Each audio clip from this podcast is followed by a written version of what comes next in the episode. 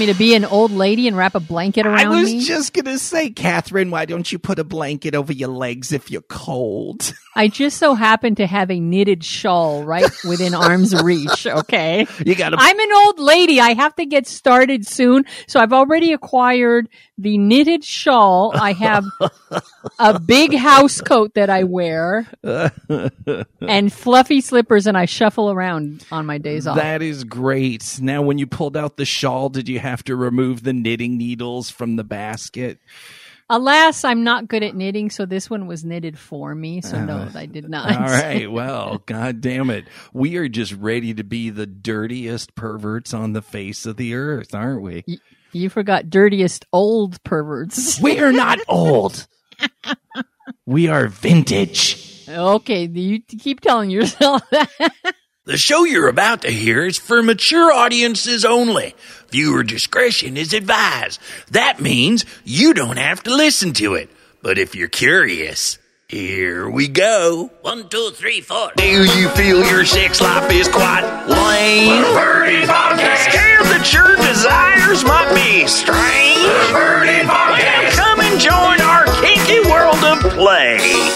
Perverted Podcast. Yay! Hello and welcome to Perverted Podcast, the show where we explore the adventures of the kinky lifestyle, sex, and the human mind. Recording live through Zencastr again tonight. I think what's happening is that Zencastr is demanding that we try it twice before it allows us to start recording. 2 seems to be the magic number, Boogie. It just loves us, and it just wants us to spend more time in Zencastr land. That's what it does. It's like, you know, these lame podcasts, you know, Zencastr, they must record 1,000 million podcasts, and they're probably all lame, like, you know, baking channels and, you know, lug nut fastening. And so it's like, really? Here we get something like, I am about to tell you about, I had today, earlier in the day, a very short but amazing fully DS play scene. And I'm pretty excited about it, actually. What? In your mind? You mean this was a fantasy or a dream? No, this was with an actual woman, Kathy. What? An actual woman. I go into the market and I get my, you know, I get some food and, you know, my salad stuff and some avocados and, you know, and I go up to the line.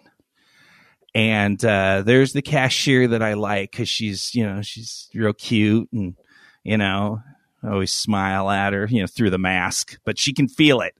She can feel, she can feel the intensity of my predator nature. And without even thinking about it, she sees my bag of avocados come towards her.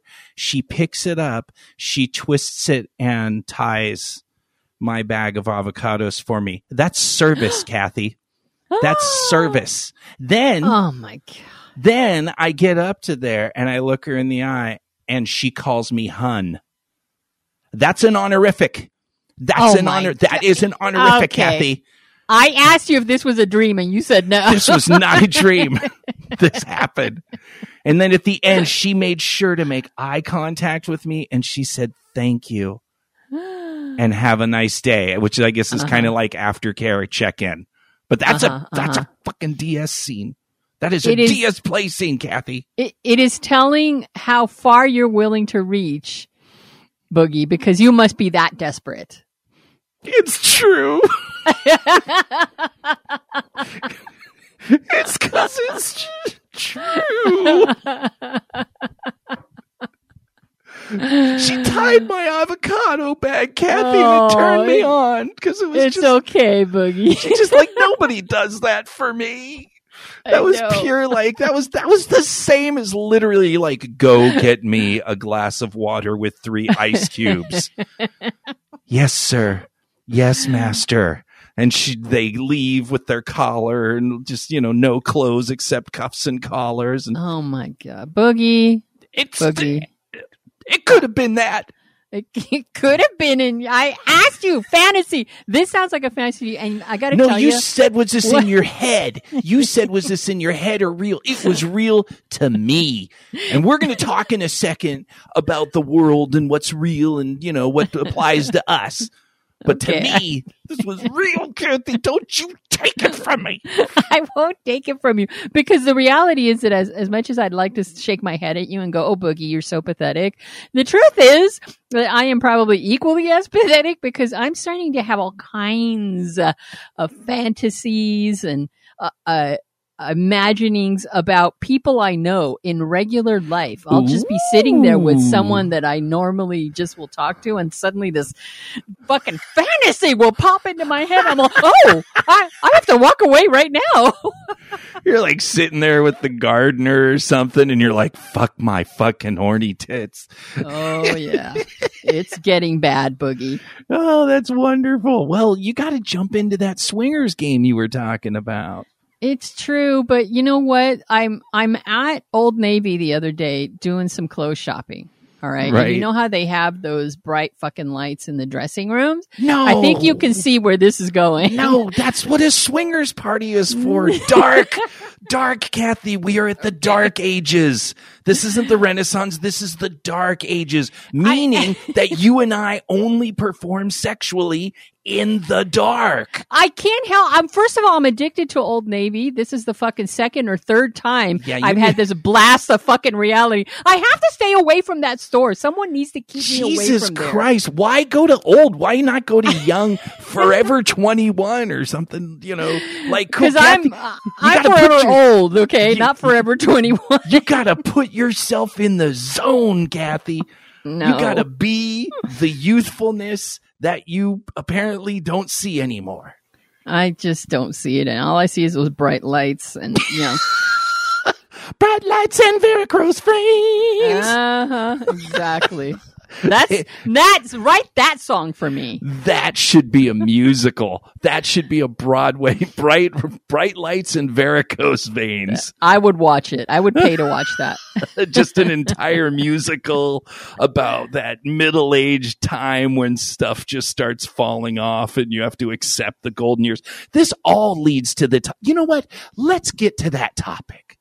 Okay. FetLife is the place. Talk about genital torture in subspace.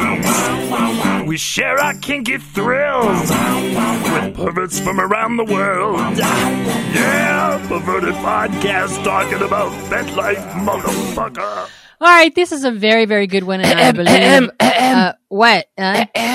Oh, did I forget something important? You're a little starting thing. I think that every listener of the show can recite that for me at this point. No, not every new listener, Kathy.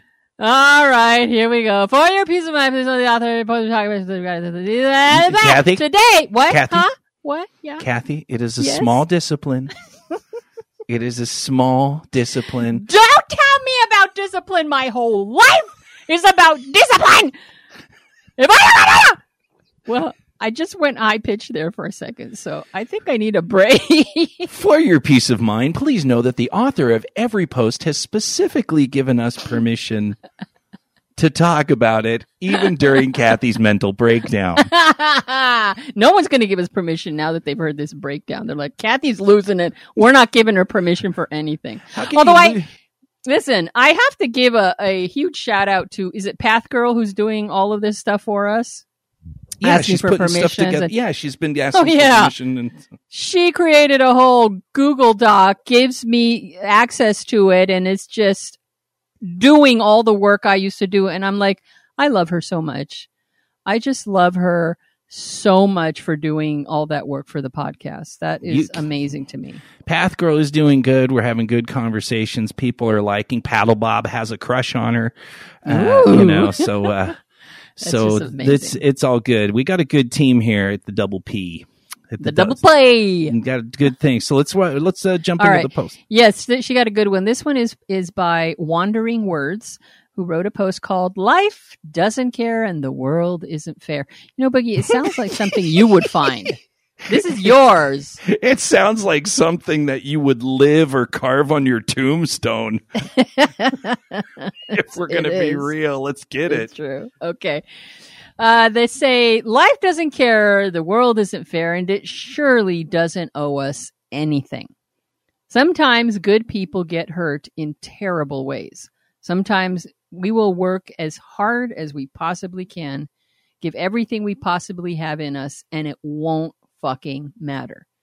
Life continues on, regardless of how hurt, how angry, how unfair we think it is. Life goes on even after we pass away. It's not testing us. That's just reality. That's how the world works. How we choose to respond is the only control we really have. We have the choice to stay stuck, to stay miserable, to stay bitter and angry at the world. Or we can do what life does. Go on. I want to make the world a little bit better in general for humanity. Because while life doesn't care, I still do. Oh, bravo. Bravo, bravo. Wandering words, indeed. They have wandered correctly into our realm. This is good because I love... it's like happy nihilism, you know? It's like the message that I want you to give half the time. Who, me? Yeah. What do you mean? Nothing. What? Is that a squirrel? What are you insinuating? Kathy, squirrels. Hey, do you like squirrels? Squirrels? Oh. But I like the fact that we can deal with something that a lot of people, you know, try to avoid, and we talk about, you know, oh, life's not fair. And it's actually, I was thinking about nature, because a lot of people, you know, whether it's their religion or their spirituality, they say nature, you know, as if it has some sort of predestined, pre-thought into our destiny and what we're supposed to do and whatever. And it doesn't. There's no evidence to that. I was really thinking, and so here's my thing. I'm going to throw it on you, Kathy. All right, throw it on me. Because I wanted to figure out what nature was, because it's not spiritual to me. Nature is the consistent actions and reactions of biology, weather, and space. And that really helped me, because it helped me understand that I'm just a part of a flow of things.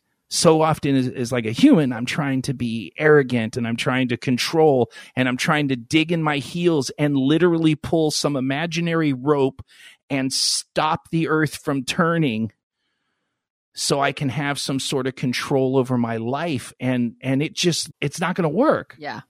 I think that's all of life is that. It's trying to gain some control and understanding of what's going to happen before it happens, so that we can maneuver our lives in the direction we want it to go.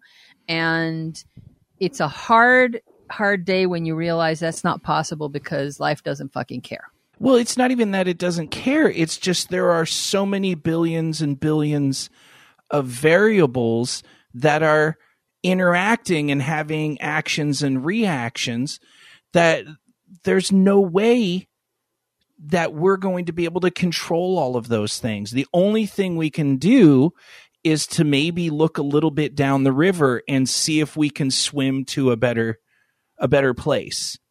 But even that, you don't know. A fucking root can come undone from the bottom of the river and come up and pierce your head, you know, and there you go. You're done floating. You have to be able to adapt, because you can sit around for years waiting for your God or karma to justify your suffering or create some sort of vengeance against the people that harmed you. But each day you sit around and wait for that, each day I've sat around and waited for that, is another day that I just missed opportunities to have some good moments. Yeah. Because I was so caught up in waiting for that. Right. Well, you mentioned nihilism in the beginning. You said this is almost like happy nihilism. And I've always had an issue with that word, because when I woke up one day and realized that my faith in a religion or an organized universe of any fashion had suddenly disappeared. And that's actually how I felt one day when I woke up. And I knew it had been coming for a while. So I know that it wasn't really like that. That's just the way that it appeared to me. Right. It was a blessing and a curse, because, of course, I spent my entire life thinking that the universe was an entity, or that there was some meaning, that there was a purpose. And it's not fun to have that ripped out from under you. But at the same time, if you choose for it to be, and you embrace it, which I'm not going to say was an easy thing to do, but if you do, it can be an immensely liberating thing, because it means that you have more power than you realized in your hands. Yes. And again, I'm going to reiterate that it's not easy because having spent a lifetime with those core beliefs embedded does not mean that they ever disappear. They really don't. So it's a matter of constant course corrections on my part to try and find the meaning for myself. And that's why I've never had a problem with the word nihilism. The day my faith disappeared, I instantly became nihilistic. But nihilism, and in particular existential nihilism, simply means that you believe there's no inherent value or meaning to life. In other words, it's the value and the meaning that you give it. It doesn't have to be depressing just because you start from that foundation. If that is the premise that you begin with, then you can go on and give it the meaning that you determine, just like Wandering Words does when they say, I want to make the world a little better because while life doesn't care, I still do. I think that's so powerful to just remind yourself of that. And in regards to my kink and my sexuality, I have to understand that the universe doesn't owe me new dates. It doesn't owe me partners. It doesn't owe me sitting around and feeling like I was wronged at threshold or, you know, that this situation isn't compatible to me being a love god or whatever. I have to flow. That I am floating down the river this way. The current is going this way. It's pulling me this way. I don't have a choice. If I want love in my life, if I want play in my life, if I want sexuality in my life, I have to start paddling in that direction. Even if I at one point had all these things that benefited my ability to do that, I don't have them now. And I can sit and cry. Or I can literally just, what can I do today? Well, I can try to organize these things and get my life together this way. And I'm selling stuff and I may be moving out of state. And, I'm trying all these different things. I'm buying clothes. I'm trying to eat better. All of these things I can do. And just do that. And if it's not all the things that you wish you could do, well, so what? What can I do today is the only thing that moves me forward. You can hand the checkout person your avocado. I just put it on the conveyor belt, and she literally and instinctively saw this is someone I need to be in service to. And she did it with that kind of just casual, just da-da-da, just twisted it and then looked over at me. And I'm like, good, you have pleased me, my good and loyal servant. Next thing you know, she's on her knees sucking your dick. Oh, no, fuck that, dude. On her knees with me behind her. Oh, yeah, pumping away. Just literally, I will literally put the bag of avocados on her back. Oh, my God. Just to remind her that is the reward for her good service to me. Call me hun, look me in the eye when I'm this horny. Jesus Christ. I had a wet dream standing at the cash register of Aldi supermarket. Oh, that's so sad. Post topic. Does a pussy taste like eggplant? Random topic now. Well, normally we would clear an hour for the magic that Lady Solaris has going on in her kinky world. But this week, from what I hear, it hasn't been super exciting for you. No, not really exciting unless you're into dental kink. Now then, my Michelle is definitely into dental kink. But yeah, I know. I've been thinking about her a lot over the past couple weeks. I don't think, Solaris, that you're necessarily a dental bottom by choice. Not at all. But you did have a couple root canals? Well, I had a root canal. Well, I guess it was a couple technically because they had to do the root canal first of like a temporary procedure, let it air out for several days, and then go in and complete the procedure. And I still don't have a tooth. I'm still waiting for that. You're still toothless. They gave you some of those little chew toy things that you just kind of, you just have raisins over the top as your crown like we did when we were kids. Mm-hmm. Just bite some basically. Raisins. Yeah, it's good. And that's modern medicine at its best. But we do have a topic that I think is pretty interesting that I could definitely use some of your input on. Yeah, definitely. It's something that I've been seeing in the past couple years. I guess this started kind of around the 2019 and the social meds, you know, around the TikTok times and it's a slang word that's kind of funny, but it possibly has now been starting to bleed into confusion into a way that may be harmful to some of the people in our lovely kinky community here. And that is the term simp. I don't know how familiar you are with this term, but I heard it a lot in the last year or so. You have a definition written down. Why don't you read one of the things you looked up on what is a simp? Yeah, there's a lot of information about it, I think, because it has been exploding, particularly on TikTok. I had never heard of it until you mentioned it to me. I'm not that into TikTok. But I found this article written by a gentleman named Nick Hall, and the title of it is "What is a Simp? The True Meaning Explained." And he states that, to put it very simply, a simp is someone who tries way too hard to impress the person they like, often going above and beyond to satisfy their every need. This, in turn, devalues them as a person, acting subservient to their crush or their partner. But it also has like more deeper connotations than that. That's just like the basic definition. So the basic joke, this is a term that has actually been around in many other forms for a long time. You've called them emotional tampons, stripper slaves. The term generally defines is a guy who bends over backwards and gives money and favors and basically just is a doormat for a woman who is never going to sleep with them on the hopes that maybe they will someday see how great of a person they are, how nice they are, and then eventually break down and sleep with them. So it's a very doormatty thing. It can be actually a very toxic relationship, and it's very different from a male submissive, at least the healthy, positive, kink lifestyle that we try to promote.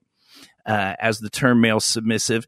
And it's starting to get to that point with this word simp that people are now associating male submissives who want to be in submission to a female dominant as a simp. And they're actually, one is very negative. And of course, as we know, our male submissives, this is an incredibly powerful and positive part of a power dynamic. Yeah. And in reading that article by that gentleman, towards the end of the article, he really kind of hits it more home as to what particularly Gen Z is talking about in terms of simp. And that's where it's someone who, instead of working on themselves and attempting at attracting a member of the opposite sex by being thoughtful or interesting, focuses on being controlling and behaving in a really negative way to gain an advantage.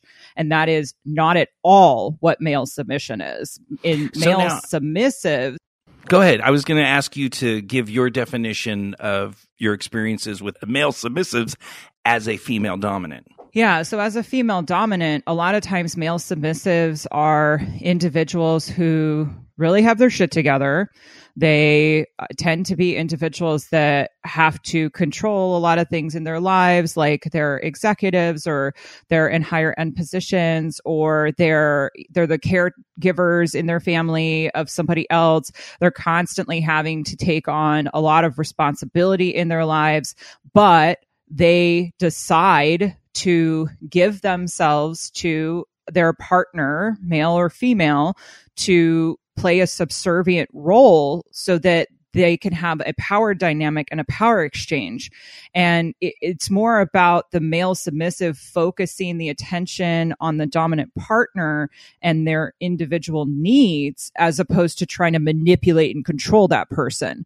The male submissive is doing it to have fun, to give themselves to their partner, to gain a more intimate relationship with somebody. It is completely different than the definition of simp. And there is a reciprocation on behalf of the dominant back to the submissive. There is a sexual reciprocation. It's basically, it is a relationship with a power dynamic in its healthiest form. Because, of course, we could talk for days about the negative aspects of people in the different dynamics who are not doing it in the way that we talk about ad nauseum on Perverted Podcast and all of the healthier aspects of the kinky community. We're going to leave that alone. But when we break down the general, I really like what you had to say about male submissives, because I know male submissives that are former combat veterans, that are people that had bullets whizzing at them in war. And these men are, you know, a lot of people now are starting to reassociate male submissives with weakness. And I'm like, dude, you go ahead. You go tell the combat veteran that he's weak. You know, it doesn't have anything to do with a level of masculinity. It has to do with your desire to be of service or to focus your attention in a subservient way to the person of your desire in that power dynamic. Does that kind of make sense? Oh, 100%. That is what a healthy dynamic feels like. It's this exchange between you and a partner. And for me, if you are an individual who is confident, if you are an individual who mostly has their shit together, if you're an individual that has some sort of emotional connection with other human beings, and then you decide that I am the person that you are going to submit to for however long we have a play session or however long the relationship is, that to me is a gift, because you have decided to let me do fun things to you that could potentially damage your body forever. But I'm not going to, because I trained a lot. But it to me, it is a very masculine thing to do. And that's why this simp potentially being intermingled with a male submissive is not at all okay from a female dominant perspective. I completely agree. And of course, I think about our lovely Calum, the one that you are married to. And I believe Calum has been an exceptional example of somebody who is confident, in control, intelligent, very hardworking, very just a smart fucking guy. And his dynamic choice in relationships and his relationship with you has been a submissive. Yeah, he's obviously now more of a switch, but sure, with me, he does play the submissive role. And you can even see it even in our like more day-to-day vanilla-ish type life. He's just an individual that really likes to help people. And he likes to have experiences. He likes to experience different things with people. He constantly just wants to one-up himself in how many experiences he can have in life, because he feels like this is the only life that he has. And so he better make the most of it. And so he loves connection with people, and he loves that submissive connection. And that was one of the things that really kind of opened my eyes in terms of male submissives. He was the first male submissive that I ever came in contact with that was confident, that wasn't a dick, that wasn't somebody that was like trying to manipulate me to get what they wanted. He wanted to do what I wanted to do and wanted to try those things. And then he'd give me some feedback on how we could do things better. And it was a very easy relationship. It was very kind and very loving, and it still is, but it changes over time. But he completely changed the way that I thought about male submissives, because I had more of the quote simp type people, where they were manipulative. They were trying to do things for me so that they could basically just get sex out of me, get their needs met. And that was their end goal. That was never the end goal of Calum. He just wanted to spend time with somebody, have some fun, gain some new experiences, and then, still be friends with a person at minimum afterward. And it's nice. That is an exceptional example.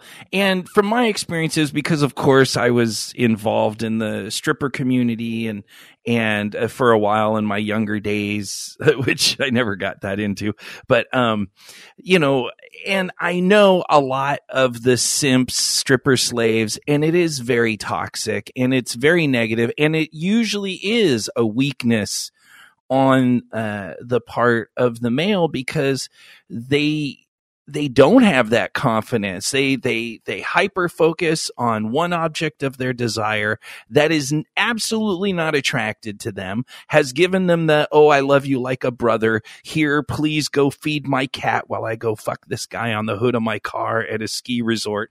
You know, it's just that constant, you know, allowing yourself to just be focused on one person who clearly doesn't want you, but is clearly willing to take advantage of you, because you've put yourself into that position.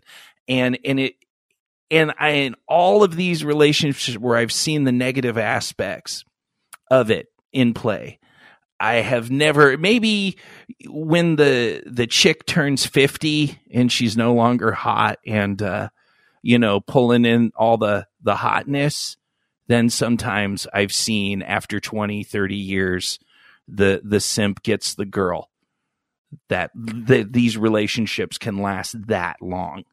And it's kind of sad. Yeah. And don't get me wrong, there is a bit of that in the BDSM community. There are female dominants that take advantage of men who act that way. I know that in reading some stuff on Reddit, that a lot of people thought that financial domination, that men that wanted to have financial dominance over them, that they were much more aligned with simp than they ever would be male submissive. But would counteract that. Here's the thing about pay pigs and male submissives and financial dominance. There is an actual exchange of eroticism in it, and it's humiliation. It's a whole different thing. There is still a tease and denial that is wrapped into the findom kind of pay pig thing, where it is actually more of a tease and denial. And Headley's talked about it a little bit, that it's that building of, they're letting you know. It's not like some, oh, maybe I'll get you subtext. It is an in-your-face type of humiliation, like, oh, you're never going to get this. Do you want this? It's a lot more tease and denial than the subtleties of a simp. Does that make sense? Yeah, it does make sense. Simp is just, I mean, that's the thing, is the historical version of simp is short for simpleton. That is what they would call these men, simpletons. They're simps. They're a foolish person. They're silly. Like, why are they doing what they're doing? There's another, what do you call it, acronym? It's simp stands for suckers idolizing mediocre pussy. Yes. And I also read that, which is kind of true.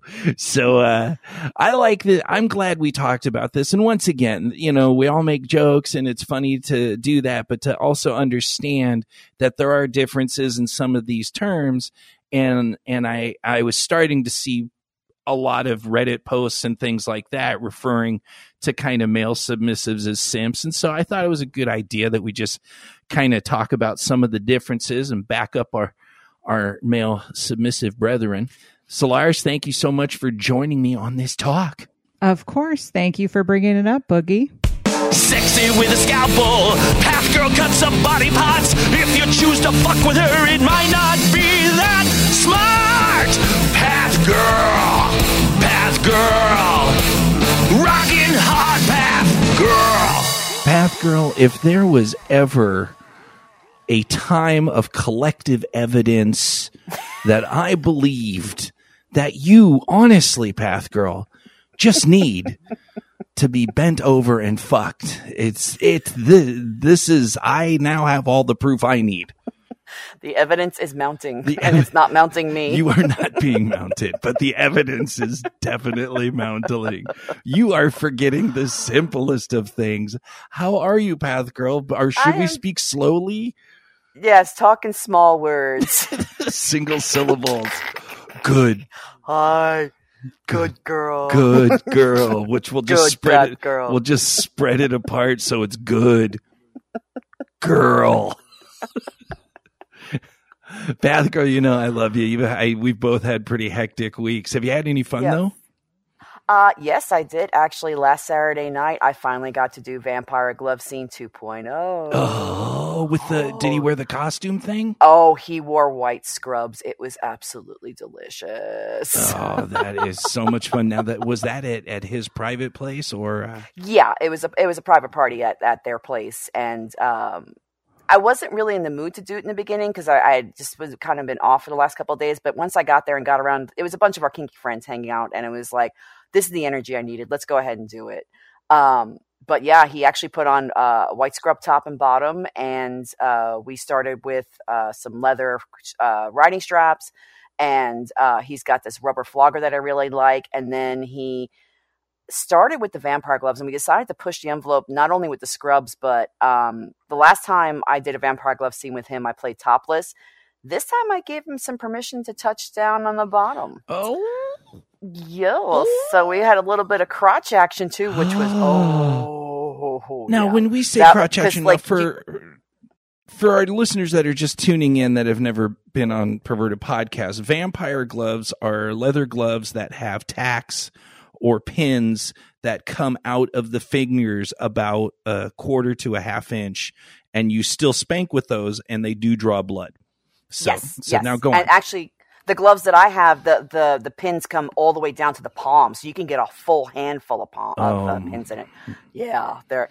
But previously, when I had played with Doc, he had just been touching my breast with them, and then spanking and touching the rest of my body, but this time we had talked about he actually put them right on top of my crotch, and it was like I was afraid to move because it's just those pins. Yes. He's just wiggling his fingers just a little bit, just so I could feel it. But at the same time, I'm like, I don't want to move because it feels good, but it could hurt really bad if I move. I think that was wise. I'm with you. I'm totally with you on that. That is a moment of forced submission. That is. Oh.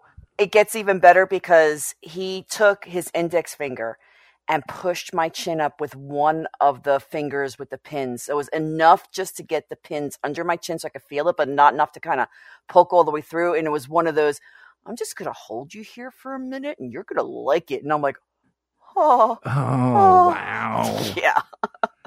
But during the whole scene, he had been hugging on me and kind of rubbing against me to kind of transfer more of the blood. So at the end of the scene, the scrubs were just covered in blood. It looked like he had killed somebody. It was so awesome. Did you get any pictures of that? Yes, I did. I didn't send them to you? Oh, I need to send them. Yeah, hello, duh. Yeah. Okay, well, I'll send them to you. I don't think we can put those on FetLife, but no, I'm trying to figure out how you can. Well, you can privately, I think. I think if you set it to private for just friends, so I don't know how to. So they're up on FetLife for my friends, and I selectively have friended some people from the show, like Paddle Bob. You know, shout out to Paddle Bob. But they're on there, and you know, I have a nice big shot of my ass with all the marks, and there's also a nice big bruise from he finished off the scene with a paddle over all the vampire marks, and that fucking hurt. That must have been a delightful mess. Well, God damn it, Path Girl! Congratulations. That sounds. Thank you. That sounds good on Doc. Good on Doc coming through, and then even doing the little posture stuff and some fingy thing, and you guys are progressing quite nicely. My evil fingers are just like yes, it is all working out well for Path Girl. Well, we're going to continue one of the discussions we've had about the dating apps a few weeks ago, and we're kind of going to get a little bit into some dating safety and some dating protocols and things, because most of us know. I mean, we're not going to insult any of our listeners. Most of us know that the longer that you talk to somebody before you actually get together with them, you know, obviously the better that is, because you can, exactly. you know, the lies will start to show up, personalities, kind of the cracks in the armor, if, you know, and this is male or female, this doesn't matter, you know, you will start to hear things over time. But we also know that some people just got itchy junk, you know, and you just, you need to go and meet someone at some point. And sometimes if you don't wait a long time, you may have to take a few, you're always going to have to take precautions when you meet someone for the first time. But if you're going to meet someone sooner rather than later, it's probably even a little more important to do that. So we're going to go and start to some things. So you got your itchy crotch and you want to go rock. So why don't you start with some of the things on your list, and we'll just go back and forth. And I know some of these are going to be real common sense for some of our listeners, but it's really good to go over these things to remember now that the pandemic in some areas is starting to ease up a little bit and people are able to start going out on dates and feeling they're more comfortable with that. I think it's a good time to refresh on some of those basics. Right. Well, one of the first things is one of the hallmark things I always do, and I said it previously on the other episode, is don't use your real phone number. I mean, most of the people are chatting on, you know, OkCupid apps or texting apps. Stay on those apps if you can, but if somebody wants a phone number, there's plenty of free apps out there where you can give them a generic phone number that rings to your phone and texts to your phone, so that person doesn't have your real phone number. Right. Yeah, we talked about that one last time. And, and so, of course, we can get into safe calls. And there's a lot of different ways that you can do safe calls. And there's no limit to what you do to take care of yourself. There is no limit. There's like 3 or 4 different ideas that we're going to throw out, and you can do all of them. You know, one, of course, if you're going to meet someone, you know, we're going to always suggest meeting someone in a public place first. Get to that place before they do. Right. Like if you're going to meet at a restaurant or a coffee house or a bowling alley or wherever the fuck you're going to meet, get there first so you can kind of get the lay of the land. And also, it's not bad, and this is actually a pretty common practice, is to maybe say hi to your waiter or waitress first and say, hey, I have a first time date coming. Can you keep an extra eye out for me? Or if you, or the manager of the club, you know, or wherever that you are, and that way you just put an extra set of eyes on there. Are you have some things to add to that? Yeah, well, actually, if you can, try to pick a place that you're familiar with. You know, I understand sometimes you want to meet up halfway somewhere, but like you said, try to just have somebody see you and go, hi, it's my first time here. I'm meeting somebody here. Could you just keep a look? Go to the bathroom before your date gets there. Seriously, because quite honestly, if you have to get up in the middle of the date and leave your food and drink unattended, it could be messed with. So try to leave it so it gets interrupted. That is definitely, especially if this is someone you don't really know, you never can trust your drink. And you know what?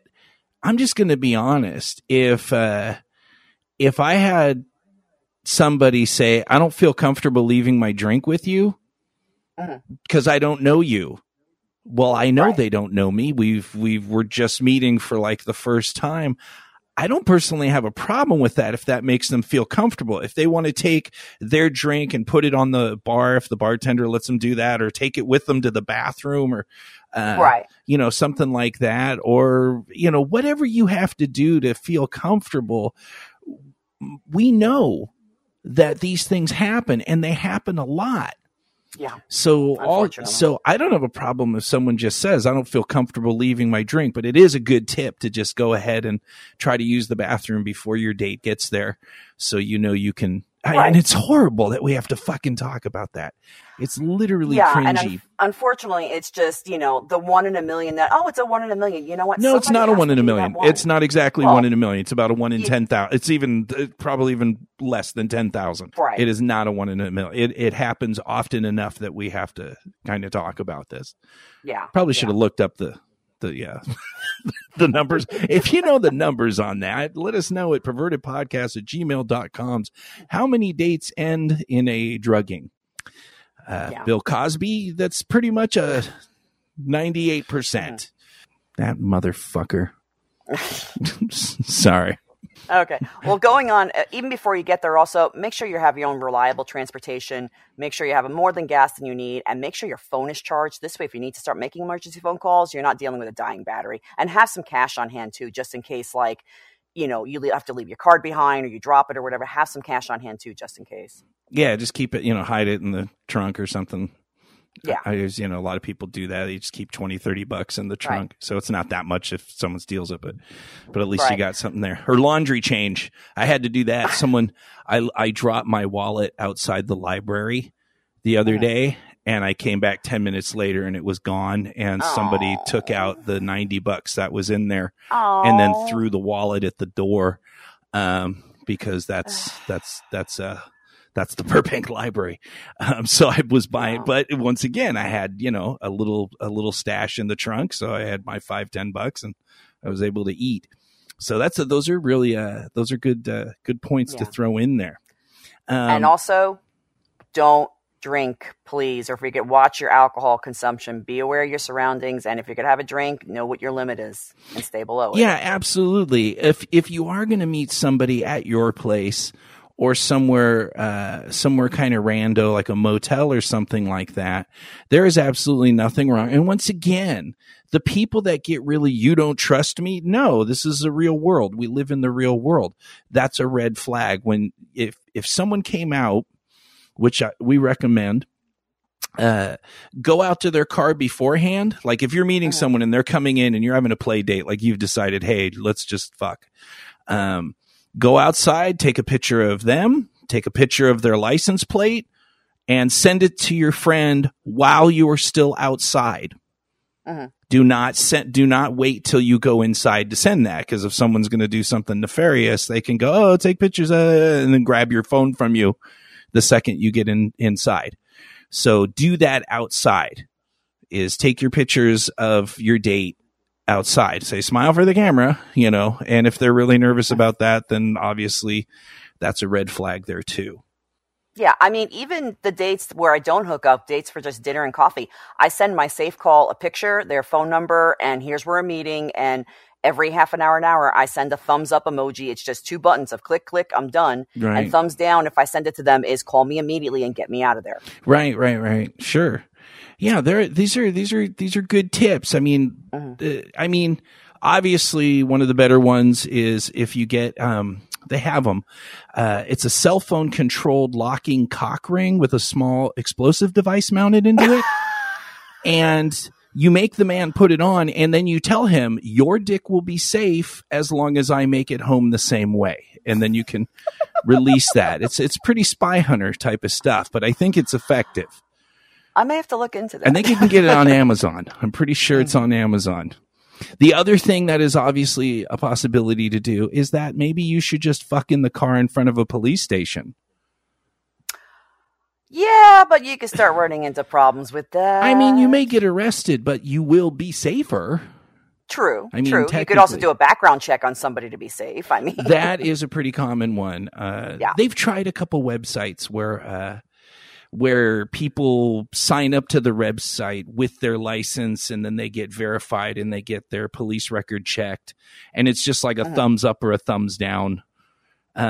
But obviously, if you know you have a record, most people know if they've been arrested. I've been arrested a few times in my life. I'm pretty sure I remember most of those. So they're going to know and obviously not get on a site like that. And I know they've tried to make sites like that screen people and vet, and they haven't really worked out the technology to make it on a more broad spectrum geographically. But I mean, we are consistently working.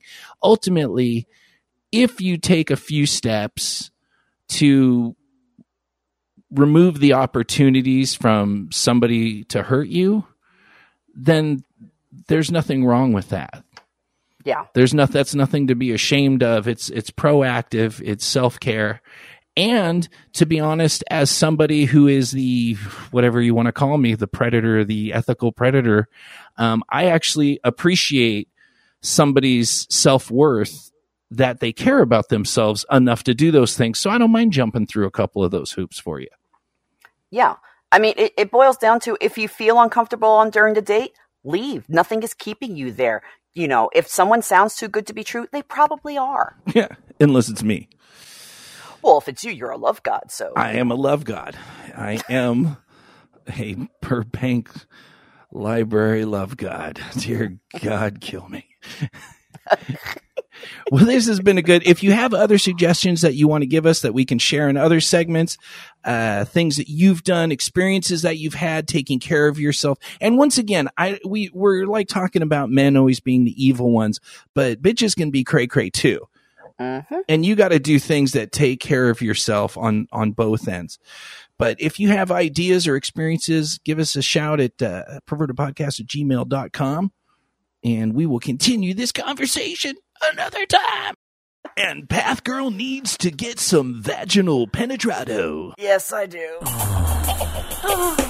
We celebrate your voracious sexual enthusiasm and titillate our listeners with your featured orgasm.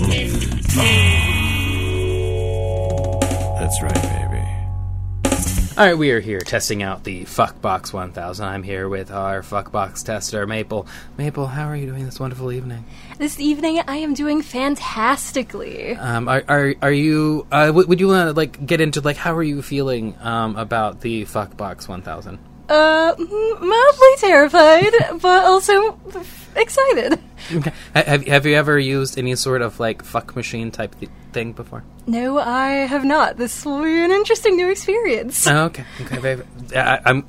We here at Perverted Podcast love, introducing people to new and exciting things. All right, you ready? Yeah. So it might be a little sudden. We'll scoot back just a little bit. There we go. So this is just on the low setting. Okay. Oh. How's that feel? Mm. Oh. That's starting to do something. If you want it deeper, you have to scoot a little bit closer to me. Okay. Oh. There you go. And, oh. I have to help direct this one. Oh. Probably get closer so it's not coming out. Oh, okay, go ahead. Let's go. There you go. Oh, okay. Oh, no. You just have a real slippery pussy. There you go. It's teasing. There you go. That's all right. How's it feel? Oh, that feels nice. Yeah. In a scale of 1 to 10, 10 being the best, where would you rate this one? I feel like we're a solid 6 right now, but building. We're a solid 6? Okay. Yeah. You want to try faster? Oh, sure.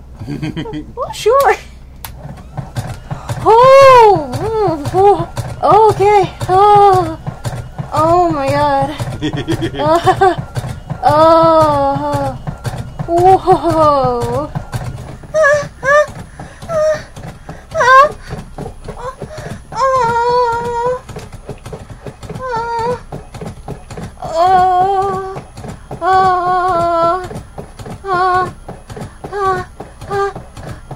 Oh, fuck. Oh, God. Oh, fuck. Oh. That's it. Oh.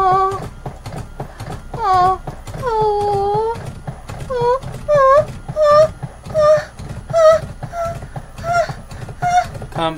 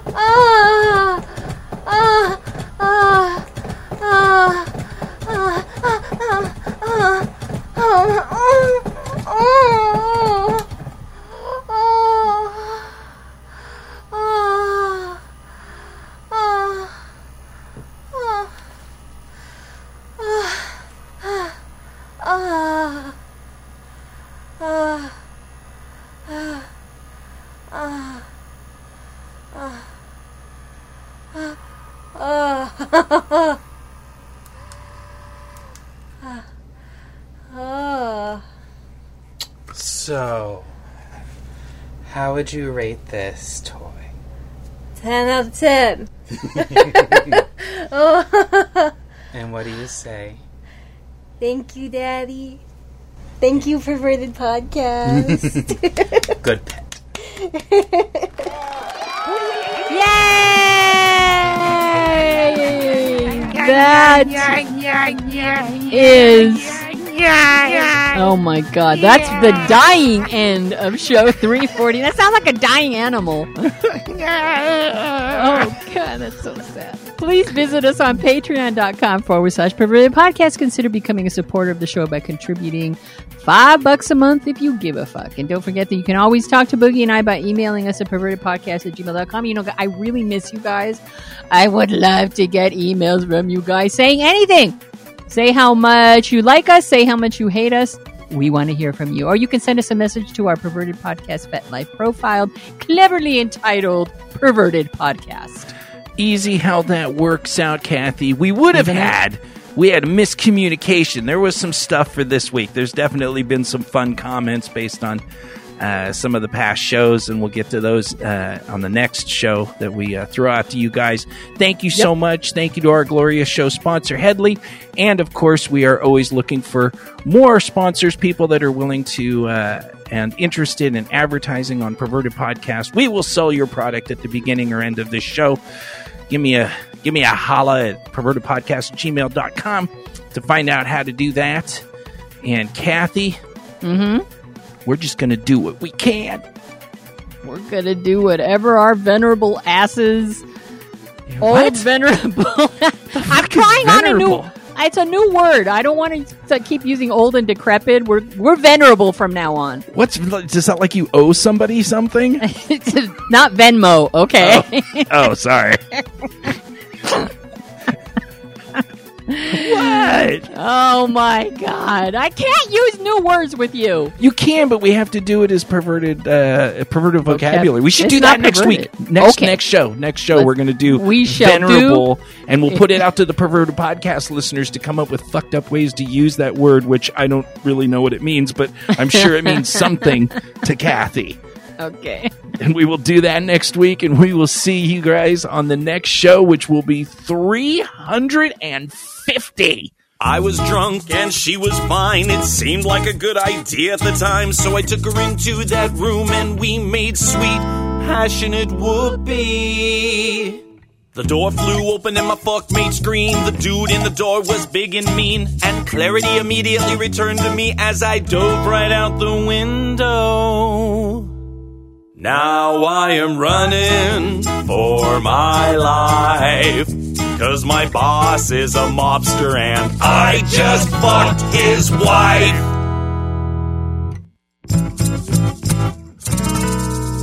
Let's backtrack a little bit. I was out of work and needed cash, so I took this gig running coke and hash with only a few stipulations attached. Keep your mouth shut and don't ever cross the boss. My boss was named Tony the Knife, and he had this habit of taking lives, so apparently it comes as no surprise. Good Tony is mildly possessive. So now I am running for my life, 'cause my boss is a mobster and I just fucked his wife. Somebody coming to put a bullet in my head. Somebody coming to put a rope around my neck. Somebody coming to put my legs in cement and throw me in the river. Please, please give me a place to hide, 'cause my boss is a mobster and I just fucked his wife. So here's what happened. I ran through the city in great despair, but the mob's got connections everywhere. Every time I hid, some son of a bitch would scream, "Hey, Tony! He's right here!"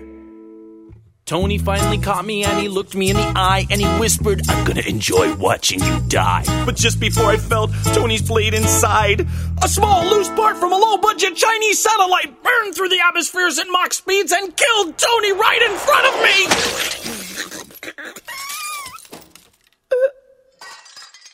Please, please take my good advice.